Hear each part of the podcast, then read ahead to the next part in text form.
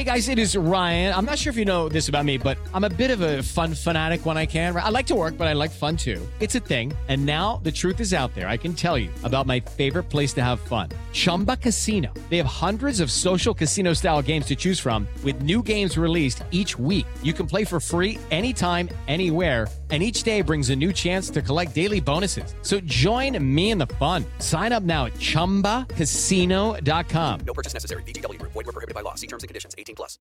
It is Ryan here, and I have a question for you. What do you do when you win?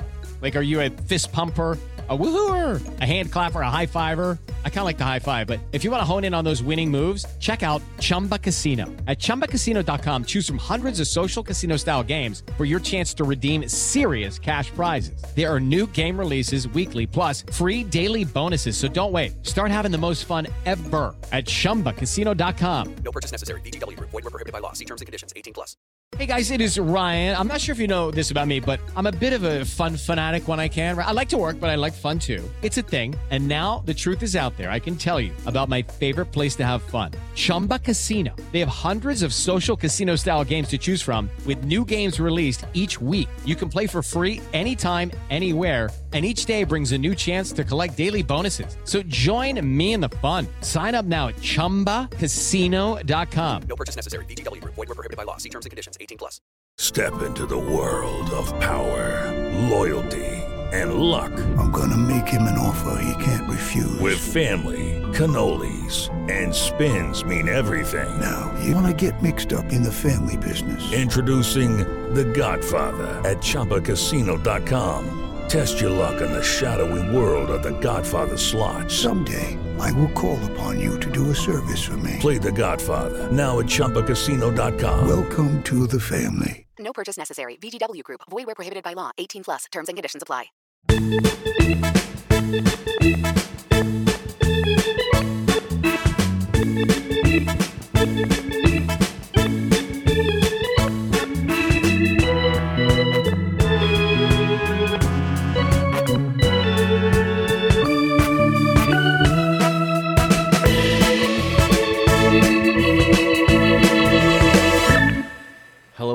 Back to the True Blue LA podcast. I'm Jacob Burch. Eric Stephen, where have you been for so long? Hello. Uh, I- I, let's I feel like I've talked to you two weeks ago, That's right. but Uh, I have no proof of it. A couple years or years ago, a couple weeks ago, uh, uh, we were both in, in audio voids in the universe somewhere. Uh, You know The Simpsons, the Homer at the Bat when Ozzie Smith is in the Yeah. That's where we were. You know, it was weird. We finally got a huge get for the podcast. We had Ozzie Smith on, and he took us into the uh, into the abyss. So, no, Uh, uh, we had yeah, yeah. audio issues a couple weeks ago, uh, and then I was on uh, vacation. I had a family reunion uh, last week. I was in Colorado for the better part of a week, and uh, It's it's a shame because yeah. our listeners have missed the best damn episode we've ever recorded. I would I would venture to say that was like probably I don't I wasn't timing it, but I would say probably say 55 minutes of audio gold. Yeah, it was just about that. So sorry, everyone. Uh, should be back to normal. Uh, we were trying out a new recording setup that would probably did improve the audio audio quality a little bit. Uh, the issue was that the resulting audio was um, pretty badly out of sync to the point where it wasn't really able to be edited. Um, so it just kind of said like Eric was talking over me, which is really rude.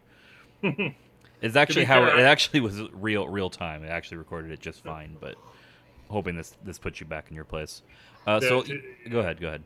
Uh, I'm trying to talk over you again to Oh, okay. the, uh, no, I was just gonna say I was say to be fair, I was talking over you quite a bit. Yeah. but, so- Yep. Uh, so a bit a bit has happened. The Dodgers kind of like uh, not treading waters is the wrong term because they they were briefly by percentage percentage points in first place since we last talked. Uh, currently a game back uh, when we record this on Monday night. Uh, but kind of just moving the same direction. Same, the good stuff's been good. The mediocre stuff's been mediocre, and kind of kind of going along with that.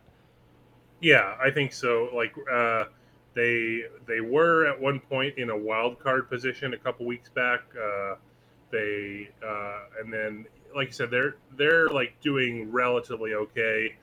Um, they they're a game back now. They they reached first place for the first time. Uh, they look against the um, uh, the Pirates last week they they bludgeoned them. It was like 31 to eight in a three game sweep at home, including they had a, a 17 to one game that included a, a three inning save, which was great. I was in Colorado and and like only like barely catching some of those games, but like I turned that one game on and it was like I think I saw like eight runs because in the in the two innings I watched or something like that. It was pretty crazy. Um, but yeah, and then they they lost two or three to the Angels. They uh, one the Friday game was just an absolute giveaway. They were up a run in the ninth, one strike away. Um, Kenley Jansen walked Shohei Ohtani from an 0-2 count, and then you know because he's Kenley Jansen, he doesn't hold runners, and Ohtani stole second, and Yasmani Grandal double clutched and then threw into center. Terrible inning for him, and then um, Ian Kinsler had an excuse me pop fly single to right. Um, and then um, I'm sorry. First they tied it, and then they had to run on first. But Ian Kinsler had a pop fly single to right that Puig didn't catch, and then he threw wildly home. And then Yasmani Grandal like oh laid the ball at home, and Kenley Jansen didn't back up. So it was like a, a dual Jansen Grandal uh, mess up that entire inning, uh, and then they, they somehow lost. It was very bizarre. But yeah, so they uh, the whole weekend was close uh, games, but they lost two or three, so kind of gave a little bit back. Um, but yeah, so they're but they're like they're, like I said, they're hanging around. Uh, they got a week more of games before the All Star break. They're a game back now. I expect it's going to be those two teams sort of fighting it out the rest of the way. Moving to sort of more recent news, the All Star reveal special uh, was yesterday. A few Dodgers, a couple Dodgers uh, made it on. A couple Dodgers made it on officially, and one's kind of in the in the wings, so to speak. Uh, who made it and who should have made it, Eric? Yeah, so like they take an hour to reveal the teams, which they shouldn't. It's just so long, like, and like it just it's in like piecemeal format. It's weird, but anyway. So Matt Kemp, uh, who, if you remember, I said would be off the team by January fifteenth, is on a different team, but it's the NL All Star team, and uh, he's starting in the in the outfield. He's going to start in left field. Dave Roberts already said he's the manager. He gets to decide this. So.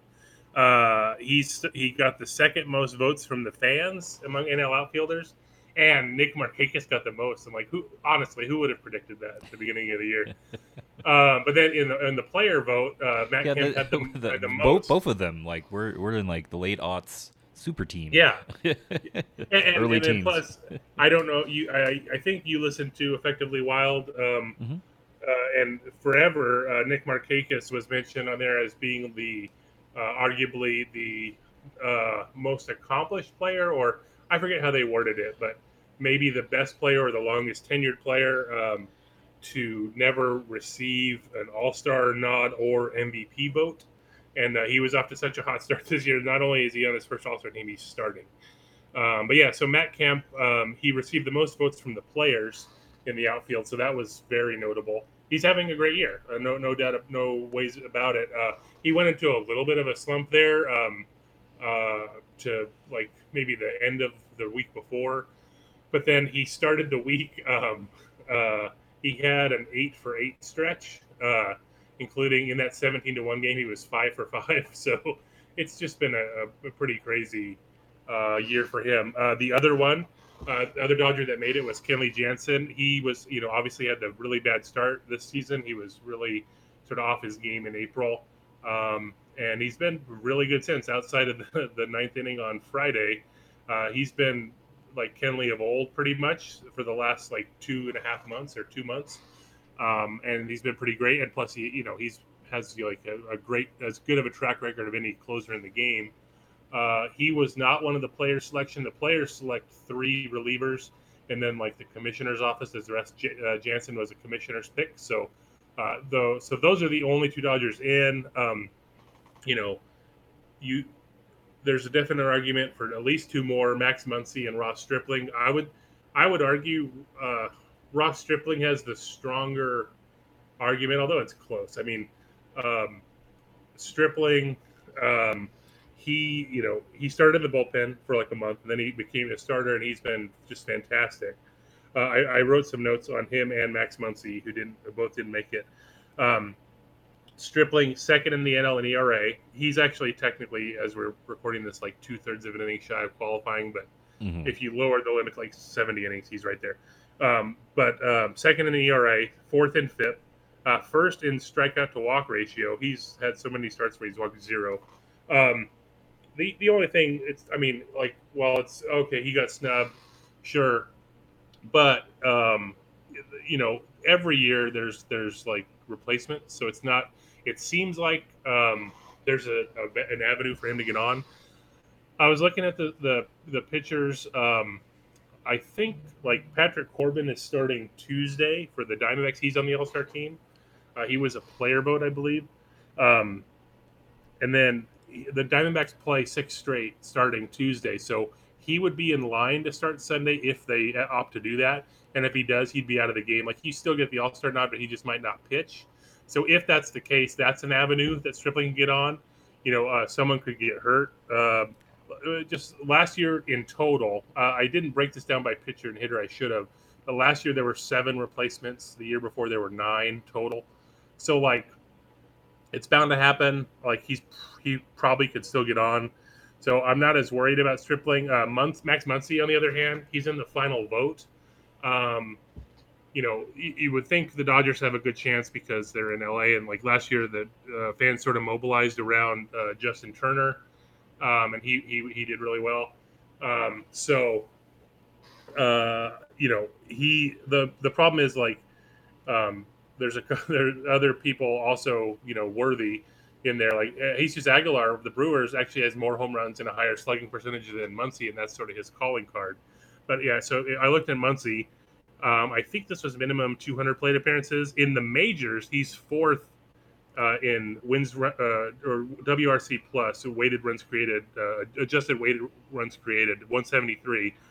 The only three ahead of him are in the American League: Mike Trout, Mookie Betts, and JD Martinez. so he's been like uh, just outstanding. He's slugging over 600. He's fifth in the majors in slugging. Like I said, Aguilar, who's one of the final vote guys, is ahead of him, but um, he has a good shot. He said today on the Dodgers radio station that he's going to be in the home run derby. So, like, even if he doesn't make the All Star team, he's still going to make the trip. So that's cool. But it'd be nice to see him also get the, the All Star nod too. Uh, so either way, solid, very solid first half for for Muncy. So that's pretty great. Um, so yeah, like two in, possibly two joining them. Muncy going to the home run derby. N- nothing's been officially announced yet on that, but because I think that the he said it on in a radio interview on Petros and Money out here on the Dodgers radio station, 570. And then when when beat reporters asked him, they're in San Diego, he was like, "Oh, yeah, I uh, don't really have a comment." so like, he, he, you know, I think it was like you can't really say anything yet, but it seems like it's going to happen. So, um, as we sort of alluded to, the All Star game is coming up pretty, coming up here pretty quick, uh, which is sort of the, if not actual metaphorical half midway point between the season. Uh, what's coming up on the Dodgers schedule for the rest of the year as we kind of look towards the playoffs, even even more hard than we have been the last few weeks? Right, and so yeah, they they're in San Diego this week, and then they end up before the break in uh, back at Dodger Stadium against the Angels. So it's two straight weekends against the Angels, but then um, it, it, yeah, right. It gets uh, it gets super weird, um, or a little more difficult uh, after the break. Um, they start off on the road. Uh, they have a 10 game road trip, and it's against the Brewers, the Phillies, and the Braves. Hmm. Those three teams just happen to have the best three records in, the, in the National League right now. You know what? Actually, I'm looking at that, and the uh, as since before, since I thought of this the other day, the Cubs have actually been kind of hard charging, and the Cubs have sort of snuck into the um, second best record. So, of three of the best four records in the National League are those teams. And then the Dodgers, right after that, seven game homestand against the Brewers again. And then, oh, the Astros come to town, only the arguably the best team in baseball uh, and the defending world champions. So, 17 games against really good, you know, playoff uh, contending teams. Uh, it's going to be sort of a, a tough road. I'm, I mean, sure this happens though, so it's not it's not totally unexpected. But yeah, um, so they'll have a tough test coming out of the break um, looking at the last half of the year, obviously we started the year playing the Diamondbacks, I think forty times, but I think Yes. that still leaves a few games left to play with them. When when does that kind of get clustered? Oh, so I think if I remember right, the Dodgers have, I think it's six games left against both the the Diamondbacks and the Giants. I'm, I'm actually looking this up as we speak. Put you on Um, the spot. I, uh, Ask the hard questions. Six against the Giants, seven against the Diamondbacks. So they don't play because the, the Giants were also sort of looped in there. They don't play the Diamondbacks again until the end of August, August 30th to September 2nd. That's a four-game series at home, and then they play them in Arizona the last week of the season. Okay, that'll be exciting. Hopefully, Yeah, it won't. they- hopefully, it won't be exciting for Right. for good reasons. Yeah. But So they have like uh, they it's it's bunched toward the end, so it's kind of weird. You mentioned the Angels series, and it was not only did they kind of lose two out of uh, two games out of three, but uh, Yasiel Puig had had an interesting series, uh, in the sort of Sure. the proverbial way of it. Not not it, he looked great, and then he was out. Yeah, so he had, uh, you know, the weird, um, the weird ninth inning. Like, well, it, it, it was. It's not like he he might have been able to get to that ball Sure. uh, in right, but it was just it was a bad throw for sure. Um, but it was uh, uh, he hit a three run home run, or he hit a uh, sorry a solo home run Saturday, giving them insurance run at the end, and then he hit a three run home run on Sunday where that was their only offense. And then later in the game, he like hurt himself on a swing. It looked like um, uh, it was his right oblique, and I guess he he had an MRI today, and it was a grade one strain. Uh, that's never good. Uh, so Dave Roberts said he's going to miss at least a few weeks, and uh, I think that's. I think Andy McCullough tweeted this. He said like year, uh, you know, ten years ago, uh, I've noticed uh, oblique strains tend to take a month, and I've written it, this as fact ever since. So like, it's it's going to be a while. Uh, I think so. It did open up a spot a little bit um, for Andrew Toles, who actually hasn't played in the majors this year. The he was hurt. He had a hamstring thing earlier in the year that he missed over a month. Uh, he where he could have gotten some opportunities uh, given how they sort of uh, managed the roster early and had some injuries, but uh, he, uh, he he just didn't. And then by the time he was healthy, everyone was really playing well in the outfield, so he didn't really have a position. But he's he's back. He's starting in center field tonight. Uh, he figures to he's probably going to play a little bit, um, just given the the structure of the team. Matt Kemp's going to play mostly in right now instead of left, but it's the same thing. They'll, it'll open up positions, um, and they'll they'll continue to move people around. But uh, I expect Toles to sort of uh, at least get get a little bit of run here. You had uh, and and in our show notes, you have one note just on another injury update in Walker Buehler. Oh yeah, so he he's done. He did a, a rehab game with um, the Quakes. Oh, oh yeah, so I think last time we recorded, he, we and this is hard to tell for you and me. Yeah, we, he, he had like a weird thing where um, he was gonna go on a rehab assignment for like three innings, and then the Dodgers they they do this where they run out of relievers every once in a while, just given how they use their pen, and so they have a, some clusters sometimes. But uh, so they opted not to have him go on a rehab assignment, and he he piggybacked on a Kershaw start, and this was like Kershaw's second start from also not coming having a rehab assignment it's one thing to have like uh, you know veteran like Kershaw not do a rehab because you said you have a better idea where he's at. Um, but they had Buehler uh, the majors with no rehab assignment. Basically, the, the idea was him he was going to go three innings of relief. He was not effective at all, um, and then he ended up they optioned him the next day. But then within a day or two, they they actually changed it to a DL trip. So he's back on the DL. Um, same thing with the um, ribs. Um, but he pitched. Uh, he did pitch a rehab game eventually in Rancho, uh, and then he did a simulated game over the weekend. He's going to start one of those games against the Angels. Uh, it's probably going to be Friday. Would be my guess. They haven't really announced anything yet, but um, yeah. So he, he's going to be back. Uh, everyone always talks about like limiting his innings. How are they going to do it? This was one way, you know, art, not artificially, of course, but uh, I think that's the that's sort of just the way it shakes out. But yeah, he's going to start one of those games, so he'll be back, and then you know, uh, ideally, you know, part of the rotation going forward in the second half. Well, are you ready to answer uh, a handful of questions we have from our listeners? Sure. Let's start in email land uh, from Mike. Austin Barnes brings nothing on offense. Do you see the Dodgers addressing the backup catcher role either via trade or call up via a call up of Kyle Farmer? You know, uh, we talked about this before on a couple, uh, you know, issues or a couple times. I, I don't, I still don't think they want Kyle Farmer necessarily to catch, or at least to do so often. Like he would if they had like if they had to, like if someone was hurt. But um, I just don't see it. They like what Austin Barnes does defensively for the most part. So I don't see Kyle Farmer being an issue. Um, I guess they could trade for somebody. I don't really know who's on the market, but I doubt it. Uh, but yeah, just looking up some numbers. So going into Monday, Barnes is hitting 211, 331, 263. That's terrible. There's no, you know, no two ways around it. Um, he's uh, so there's 368 batters in the majors with 100 plate appearances this year. He's 352nd in slugging. So, um, and then I mentioned before Muncy's fifth. So, uh, like two ends of the spectrum there on the power. Um, not the power's the end all, but even like I looked like major league catchers as a whole are hitting 231, 304, 377. So it's not good. It's not a good hitting position. And if you take off like the, the primary catchers, I would imagine the, the numbers are just putrid. So if there's one place you could be terrible at, it's backup catcher. Like, um, so I don't think they're necessarily worried about that. I mean, sure they want Barnes to produce, but I don't. I can't. I don't. I can't say they're like actively seeking, um, you know, someone to replace him. I, I mean, I don't know. It wouldn't surprise me if they do. Uh, I mean, I guess it kind of would, but like, you know, Barnes hasn't been good, but I think they're still pretty confident that he's going to do something like in the second half, contribute somehow.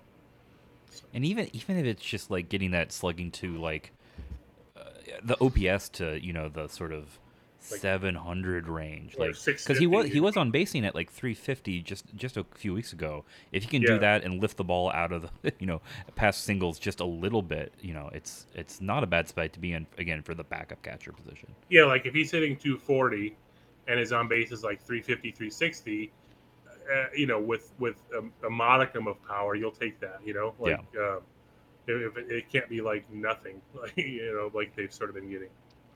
Well, David Higgins wants to know, um, kind of going down in the minors. Connor Joe is an out of nowhere hot bat in the minors, almost 600 slugging. All I know is that he's 25 and plays third base and a little bit of outfield. What else do uh, What else do we know about them? Any chance he gets a September call up at least? So this is one of those things. This is sort of a um, a Muncy inspired question because, like you know, you, for the most part, like you're just kind of throwing stuff against the wall in, in a lot of these cases. Like you, like I wouldn't have. Ex- I don't. I don't. Can't say I expect anything out of Connor Joe. But the fact that like Muncy's producing, It like, should be noted his name is Joe Connor. You know, no, it's Connor Joe. It is? Yeah, it- yeah. It, it, it's actually no, Google has it wrong. This is fun. like if you yeah doing a uh, a Google there wasn't search made, screwed me there up. was yeah but no this guy's connor joe they traded for him last september uh, just sort of a you know minor league deal he's not on the 40 man or anything uh, but then again neither neither No, is max So I figured it out. Uh, there, uh, uh, there There's was Major a Joe yeah. Connor, which is Yeah. what uh, Google is inserting with the picture of Connor Mhm. Joe. So okay, Awesome. we're all we're all figured out. so the so he did go through uh uh, i'm pretty sure he did like a, a swing change a little bit um, in the off season or maybe at the end of last season or i guess they acquired him the minor league season was over but yeah so he's hitting 308 423 573 very good numbers uh, um, that, a lot of that was double a he's back in he's or he's in triple a now uh, and hitting i think even better than that with oklahoma city uh, he's spent most of his time at third and first. He's played two games at second. He did play in the outfield the last few years a little bit too. Not he hasn't played in the outfield this year, so he seems like more of a corner man. I can't. I don't really know who, um, uh, like how d- good defensively he is, but it, it doesn't seem like he's someone who you're going to be like, okay, he's great defensively. But like like we saw with Max Muncy, if you hit, they'll find a spot for you. Um, he turns 26 in August, so he's he's sort of in that same like Max Muncy sort of profile. I don't he doesn't have like I don't the history of plate discipline. I don't think that that Muncy did um, in the minors. So um, you know I, I I'm not willing to rule anything out. I don't think he's going to get called up in September just because there's always a those spots are hard to come by. Um, but let's just, like if he keeps hitting like he is, we don't know who they're going to go after deadline. Uh, I'm not ruling anything out, but it just seems like um, seems like a long shot. But like I said, with with we Chris Taylor, uh, you know, a couple years ago, Max Muncy this year, I am not willing to rule anything out. So as long as he keeps hitting, sure, he has a chance. Why not? So Joe Connor died in 1957. Is he? Mhm. Would he be a good call up? He maybe maybe Just Connor Joe sort took of zombified. Yeah, yeah, exactly. Um, he his weight too. That's good. I wonder if that's in the grave or or afterwards. Uh, Rodrigo wants to know. Uh, I, got a two point question here. You want me to combine these questions, so I will. Just for you. If there's anyone else, I wouldn't. You ready? You ready for them Yeah. both? I'm just gonna. I- know- not even gonna. I'm not even gonna add the question mark. No, let's do let's do the one at a time because I sort of have notes for both. Oh, okay. Yeah, Well, very good. they're they're they're related. Okay. but sort of yeah. Um, would it be a good move to trade for both Machado and Britton if it meant trading away a lot of good minor league prospects? Um, look, I'm always on board for adding really good players. Machado qualifies. Britton, if he's healthy, qualifies. They're both rentals in that they're going to be free agents at the end of the year. Um, so I, I just a blanket yes, but then you know the de- the deeper you sort of dig into this, um, you know Britton is coming off um, an injury. He's only pitched 11 games this year, and he's been kind of like ordinary.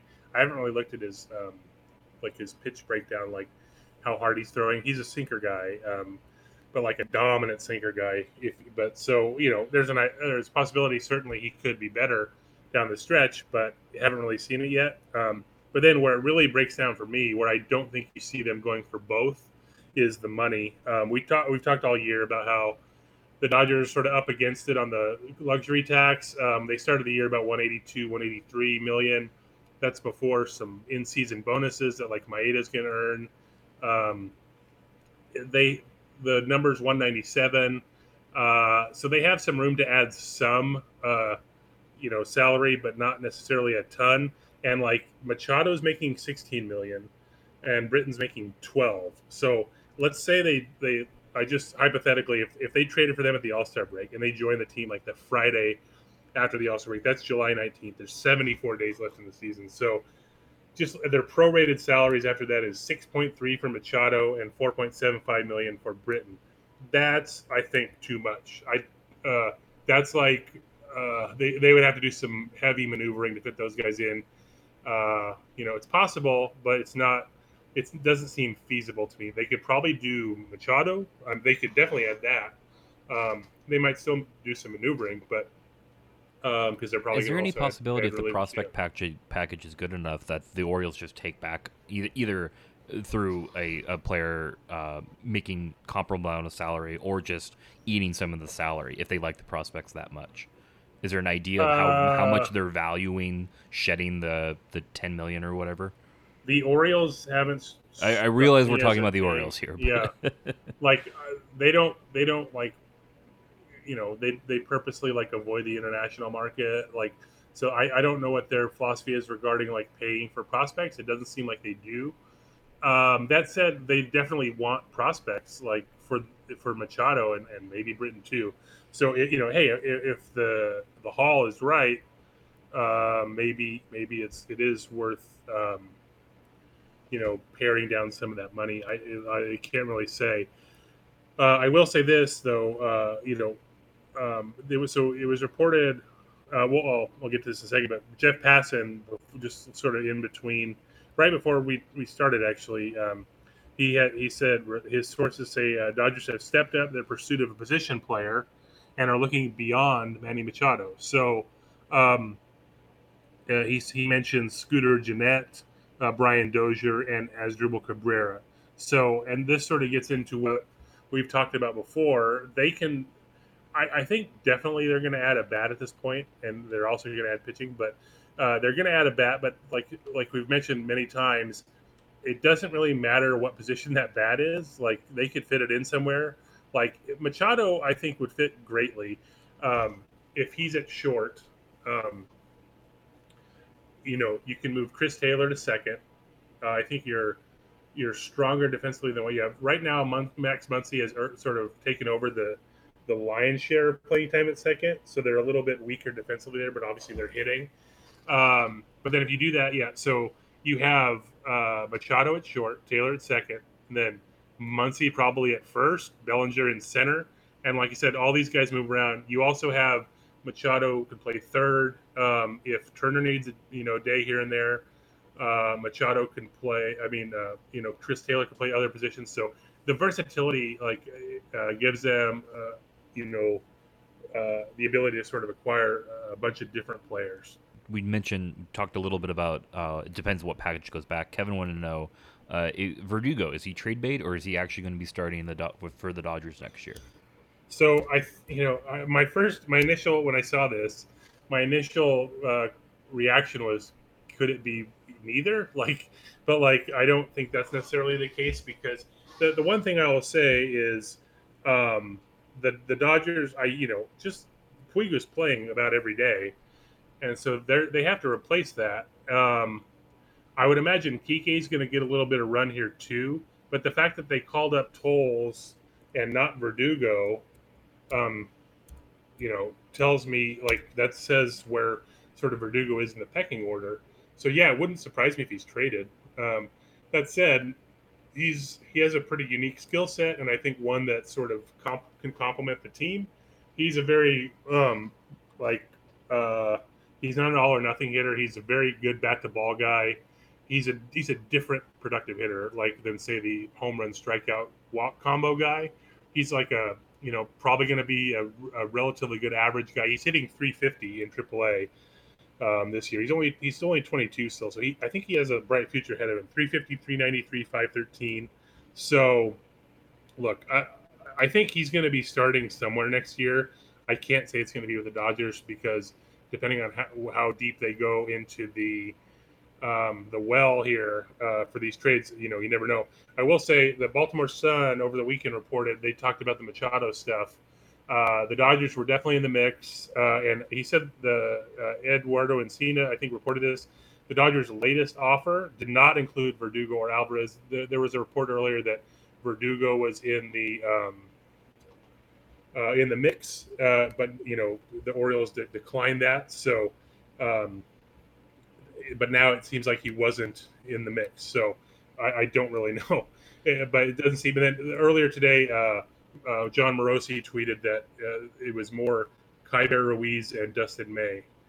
Um, in, in sort of that Machado mix, but we don't even know if the, the Dodgers are still in that. But that's sort of where they're at. Assuming they figured out a way to get Britton and Machado on the other end of it, are there any prospects? And I'm going to include Walker Buehler on as as still a prospect, even though he's he's almost graduated from that status. That you would are on your absolutely no way list.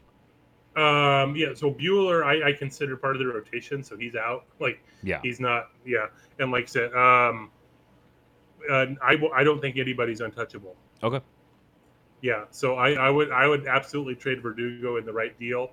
Uh, it's hard to say that getting Machado for two months is that deal because Verdugo's going to be really good. I'd have to see the rest of the deal, obviously, but um, he, he I would I would move him. He's definitely in a deal. Like if the Mets decide to uh, realize where they're at and, and try to get rid of Degrom or Syndergaard, you know, he's definitely headlining that deal um, for me. Uh, but yeah, so uh, I would definitely be willing to trade Verdu- Verdugo for the right price for sure.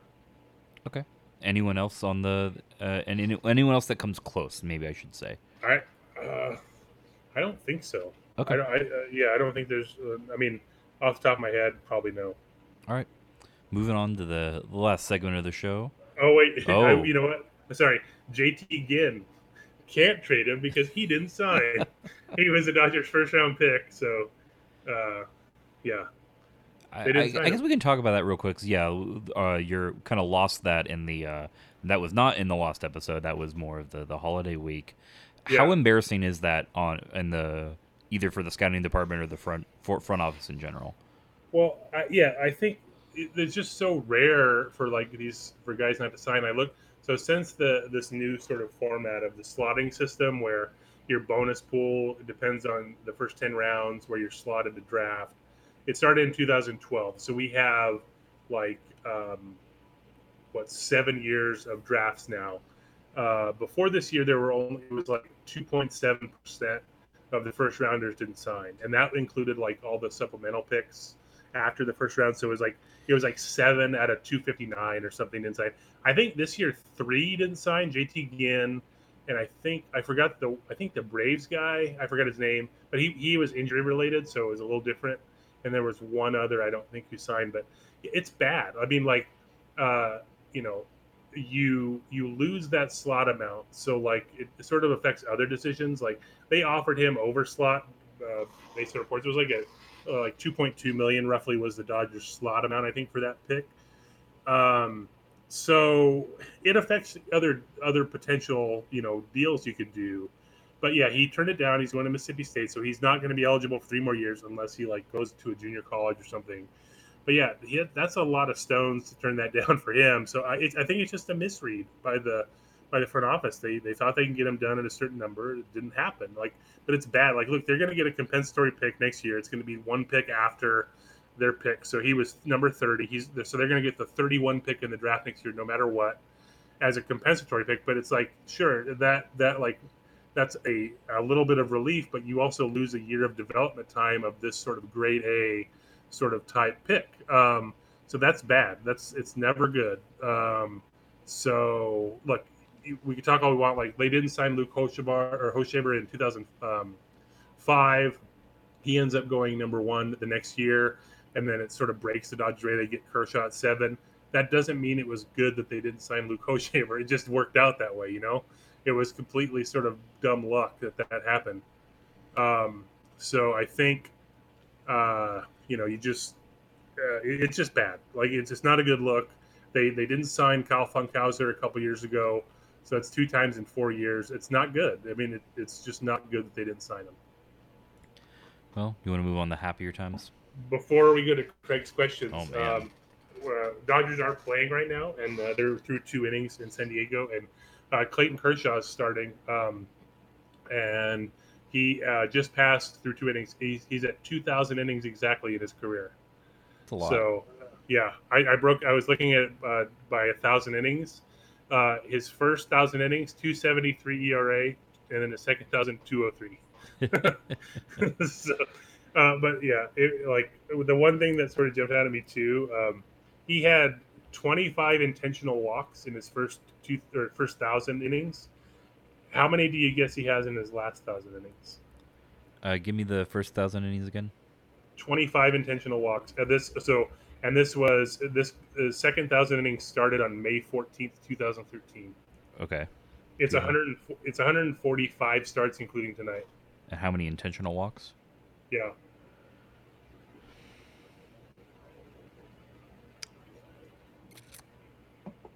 Thank you. I'm like, I feel like I should be able to just actually remember all of them. You know what I mean? Right, yeah. now that would be amazing if you just rattled them off.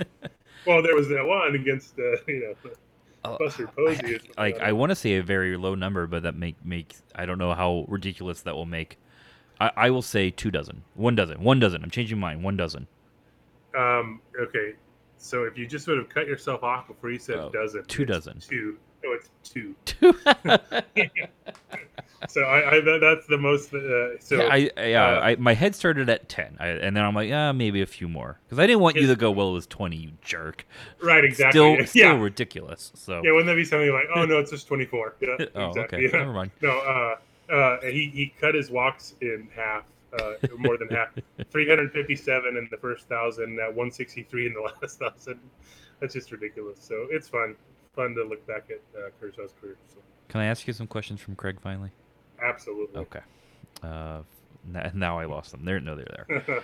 Uh, last season, the Dodgers hit their most doubles, uh, 312, and home runs, 221, in a 162 game season. I said that with wrong emphasis. Uh, that was in a 162 season. Sorry, I made that its own sentence. Currently, they are on pace for 286 doubles and 226 home runs. Will they end up reaching those numbers or fall short of one or both? Um, I think they're going to end up falling short on the doubles, but they, I think they will break the home run record. Okay. I, I have them Eight- falling short in both. Eight, they're going to be aided by uh, whoever they pick up uh, Oh, okay. the trade deadline. So, So I'll, I'll go short on both. Uh, you'll be a little bit more optimistic. all right. I think it'll be close. What are your Yeah. memories of the 2003 Dodgers? That team had the best Dodger bullpen I can recall. Uh, 76 and 0 when leading after eight innings. Uh, one crazy note: uh, 2018 Dodgers have 124 home runs in 89 games, whereas the 2003 Dodgers hit 124 home runs that season. Um, do you? I, I'll give you. Do you want to start this one? Do you? Do you? What do you remember about, about that team? I, I have some thoughts for sure. It is a, a special team for me because that baseball season in particular is the was the first season I remember actually paying closely attention to sports outside of sort of a casual fan. Of, oh, the World Series is on. Uh, like I remember the 2001 World Series. I remember the 1997 World Series, um, which were you know before the, the Yankee the Yankee streak. I sort of ignored for a little bit, um, but it, again, a very casual interest towards sports in general. Uh, 2003 was the first year I played fantasy sports at all, which Oh. was uh, fantasy NBA. I first first picked Reggie Miller, as is my want. Um, but I that uh, specifically the Dodger team is I I- by the end of the season I could name. May, it might have not been the entire 25 man roster, but it was pretty darn close.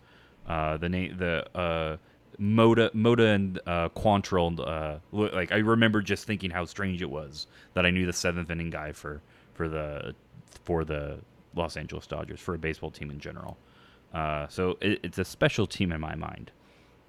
that that team is one of the more unique teams I've ever seen in my life. Um, so the, the one thing I wanted to note before we start uh, talking about home runs, so that was the year that they they they signed Fred McGriff, who was who was Oh, yeah. 39. I saw. I think I saw his first home run as a Dodger. I think I was he- at that game. There weren't many. Uh, so so he was he was a lock to get 500 home runs that year. Yeah, I remember Not- being not- really excited. not for the season that'd be a record uh, but no he he was he was at 478 and he was coming off seasons of 30 and 31 home runs and then 27 and 32 the year before so he he had only had like fewer than 22 once in the previous um 14 years or no 15 years so he was like a metronome in, ter- in terms of like consistency of hitting home runs and then he sort of fell off a cliff. He hit 13 home runs uh, in 86 games, so he was not good. Um, but relatively, he was awesome uh, offensively because that team was was absolutely terrible. Um, so for me, um, like they were not a bad team. They won 85 games. Uh, it was a sort of a they they somehow stayed in it relatively despite their offensive like liabilities. But the, so that for me, the, here's what it sort of stood out as: you had um, when they were batting, they were they were argue like arguably one of the worst teams of all time. Like they were just so bad. Like I forget what their I I, I don't have it up in front of me. I But have. I have it. So like they're yeah they're like OPS plus was like I think seventy nine or something. yep. um, and um, which is really bad for a team.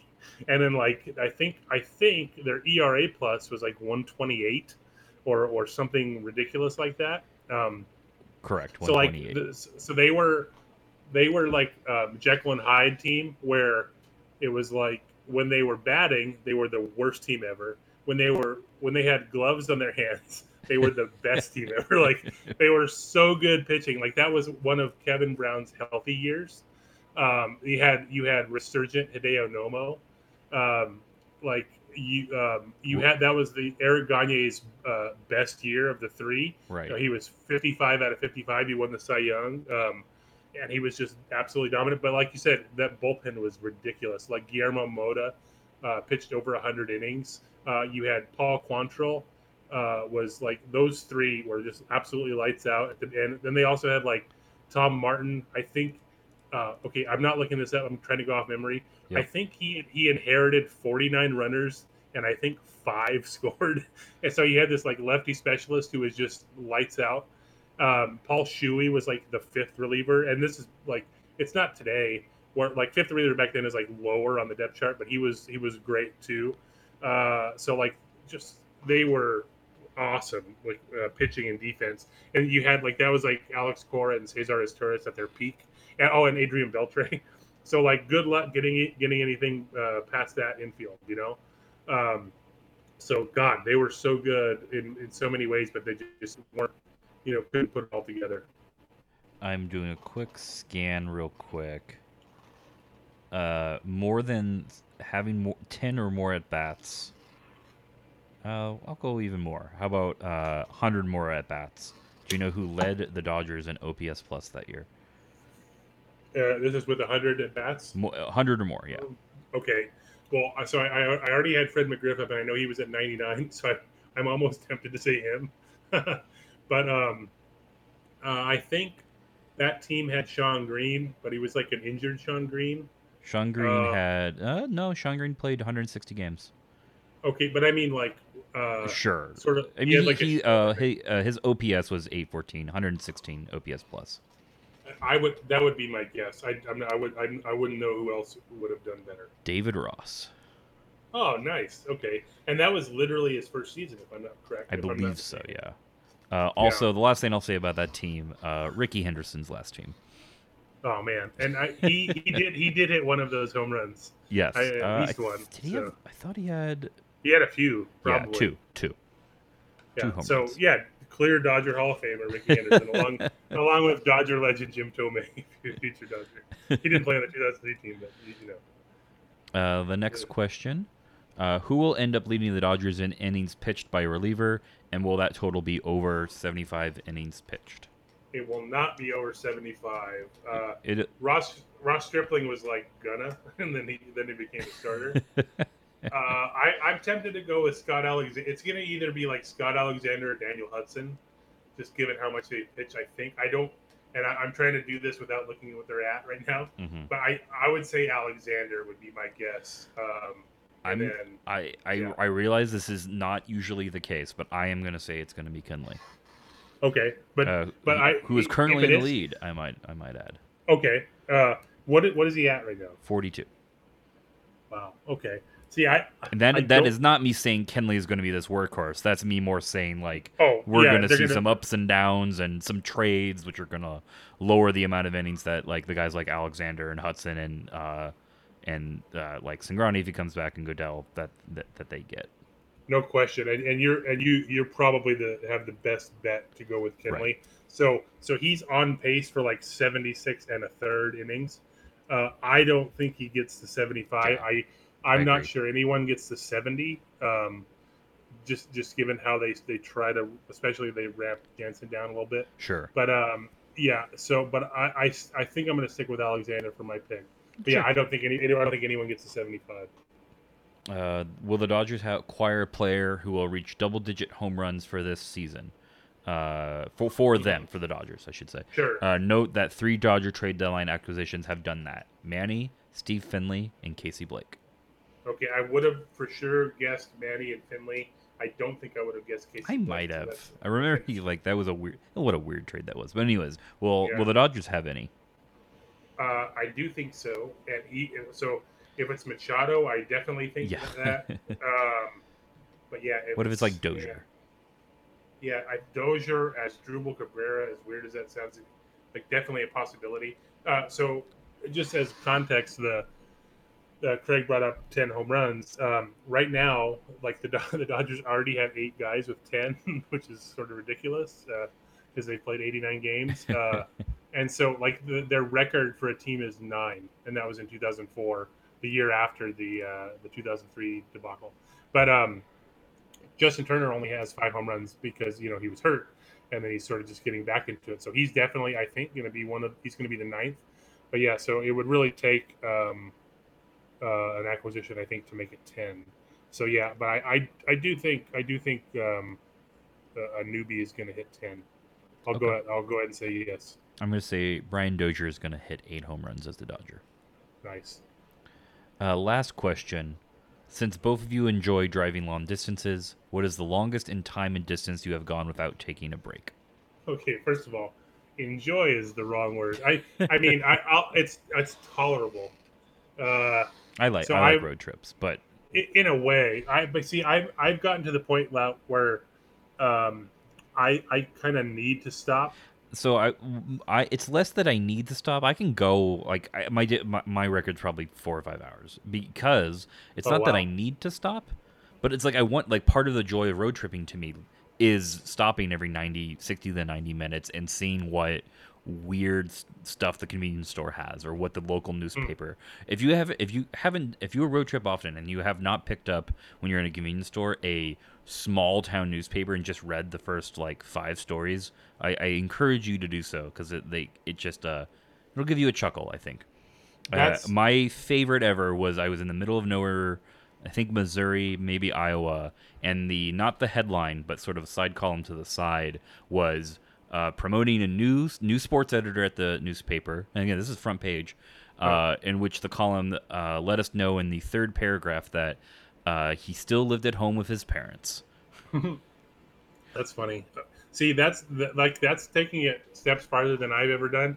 The one thing, like most of my stops are are usually like bathroom related and Sure. or like need to just get a snack or lunch or or a drink or something.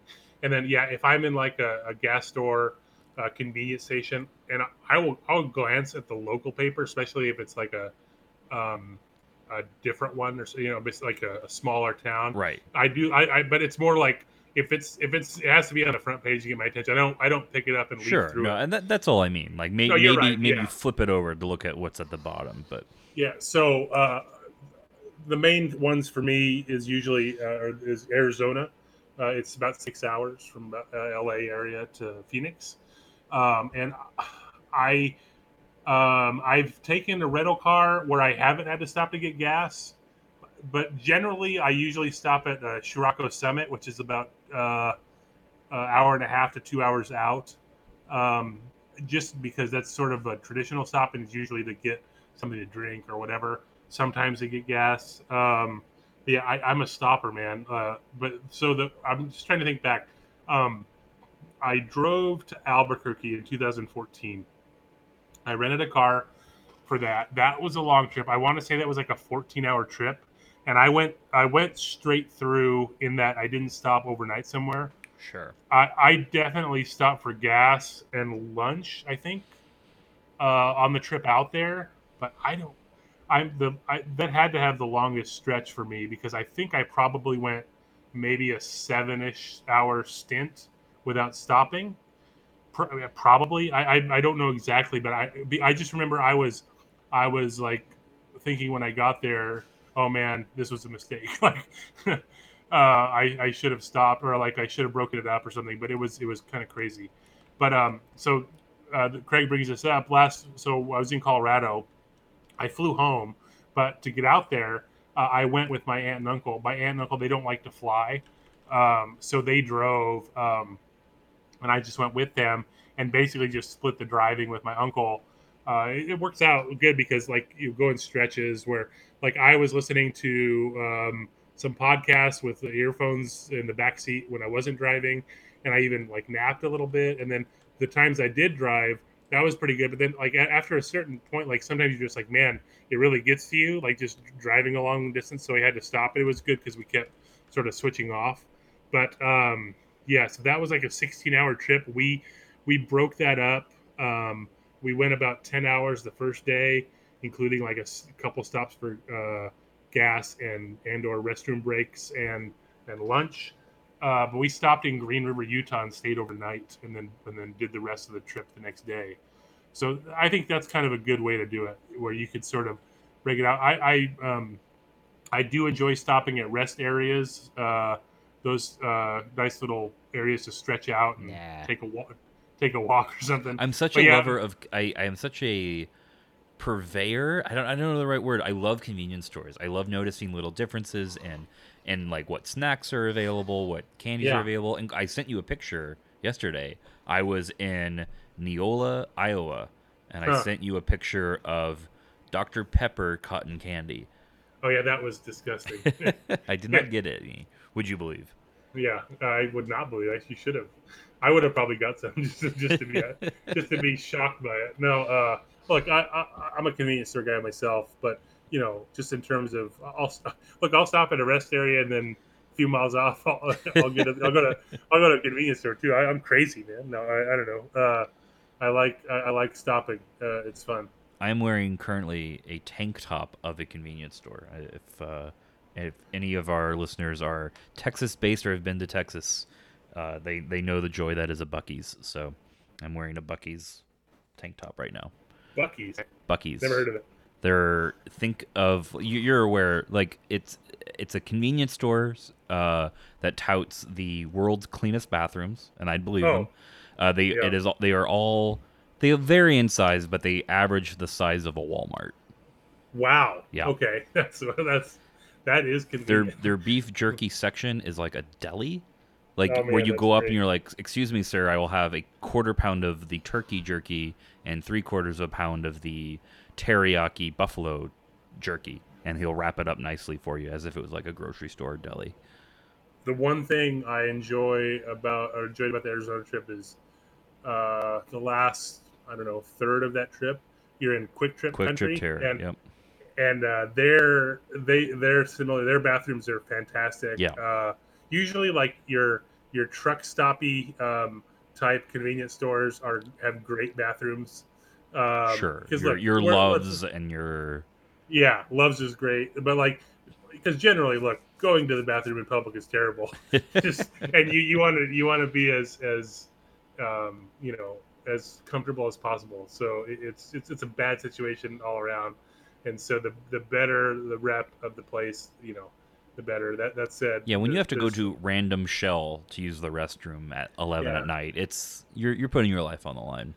let's just say uh, this was not a road trip, but um, I have not. Uh, trying to think. Um, I think. I think this Del Taco is in Mission Viejo, somewhere. I don't like where this is going. But let's just say, look, it wasn't even inside the Del Taco. But what what happened in that in that confined area? I have not. I purposely have avoided eating at that Del Taco since, just just out of out of like fear, loathing, shame. I don't even know what it was, but yeah, it, it's, it hasn't hasn't happened. Well, what better way to end the episode? uh, man, just imagine how many people are listening to this podcast while in a truck stop restroom somewhere. I hope it's at least would- three. Yeah, I, I would I would venture to say 14 is my Okay. guess, but yeah. So anyway, uh, All Star Game is next week. We may or may not record uh, next week, but uh, it, it, we'll be back, you know, relatively soon. Two weeks probably at the uh, latest. But yeah, thanks for listening, everybody, and we will uh, talk to you soon.